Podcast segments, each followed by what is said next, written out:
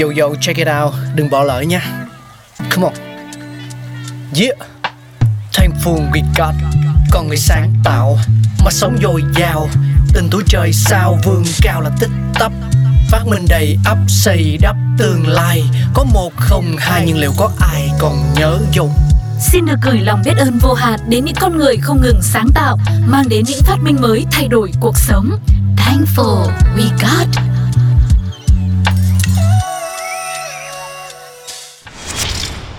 Quý vị và các bạn thân mến, chúng ta đang quay trở lại với một không gian vô cùng đặc biệt của Pladio Podcast FPT Play. Đó chính là nơi khám phá những phát minh không thể thiếu trong xã hội loài người. Hãy cùng đến với à Aha, răng giả. Thời xa xưa, con người đã bắt đầu nghiên cứu và tìm tòi những vật có thể thay thế cho răng bị mất để việc ăn nhai trở nên tốt hơn. Đến đầu thế kỷ 19, kỹ thuật trồng răng vĩnh viễn được nghiên cứu, phát triển và manh nha tìm ra chất liệu sử dụng. Đã có nhiều những dấu tích khác nhau của việc cấy ghép nha khoa. Người ta dùng những vật liệu dụng cụ từ đời sống chẳng hạn như là tre, chốt kim loại, xương động vật, vỏ sò, ngà voi vân vân thay thế cho răng mất. Trường hợp về chiếc răng giả bằng kim loại đầu tiên được ghi nhận là từ một vị vua Ai Cập và khoảng 1.000 năm trước công nguyên đã có một chiếc chốt bằng động đóng vào xương hàm trên dù không chắc là nó được gắn khi đức vua còn sống hay sau khi qua đời. Đến 300 năm sau công nguyên, người Phoenicia sử dụng ngà voi điêu khắc ra hình dạng răng rồi buộc cố định bằng dây vàng. Vào khoảng niên đại 600 sau công nguyên, người Maya đã bắt đầu nghiên cứu và tìm tòi những vật có thể thay thế cho răng bị mất để việc ăn nhai trở nên tốt hơn. Họ sử dụng vỏ con sọ lớn rồi mài ra hình thể gần giống chiếc răng để cấy ghép thay thế răng mất. Sau này vào những năm 1970, khi chụp lại X-quang thì đã thấy có sự hình thành xương quanh phần cấy ghép. Từ năm 1500 đến đầu những năm 1800, việc cấy ghép răng giả lại mang nặng tính phân biệt giai cấp trong xã hội. Người ta thu thập mua lại răng từ những người nghèo khổ để sử dụng cho việc cấy ghép. Tuy nhiên sau đó cách làm này đã dần biến mất vì nhiều lý do khác nhau, đặc biệt là sự nhiễm trùng thứ phát của các bệnh.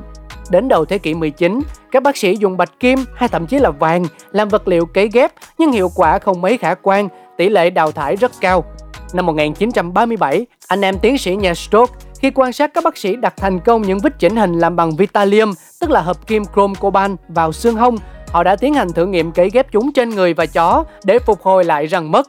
Họ được cho là những người đầu tiên cấy ghép thành công trong xương.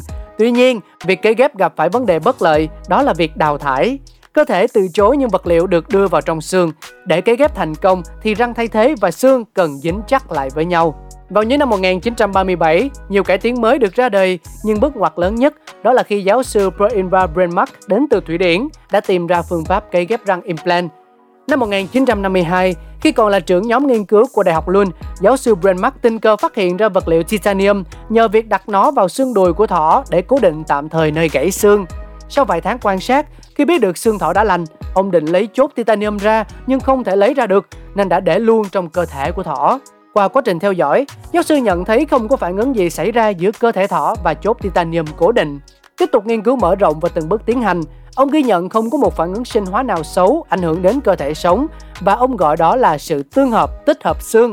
Từ đó, vị giáo sư khẳng định nếu dùng vật liệu titanium cấy vào xương hàm làm răng giả thì chắc chắn sẽ tốt.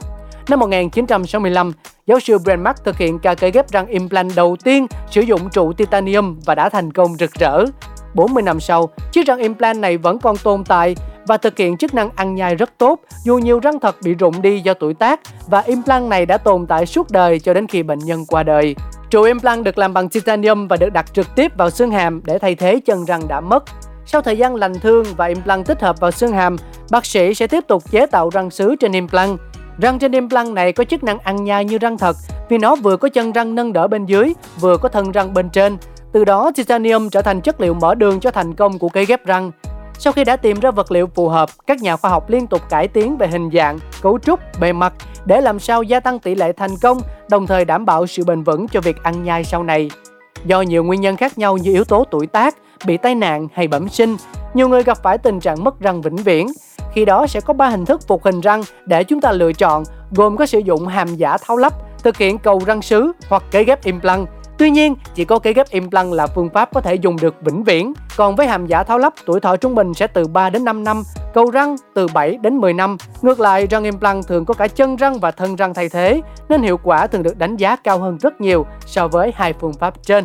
Và đó là những gì cáo chia sẻ trong không gian khám phá những phát minh ngày hôm nay. Xin chào tạm biệt quý vị thính giả và mong lắm sẽ gặp lại mọi người trong những số phát sóng sau. Bye bye! Các bạn đang nghe Radio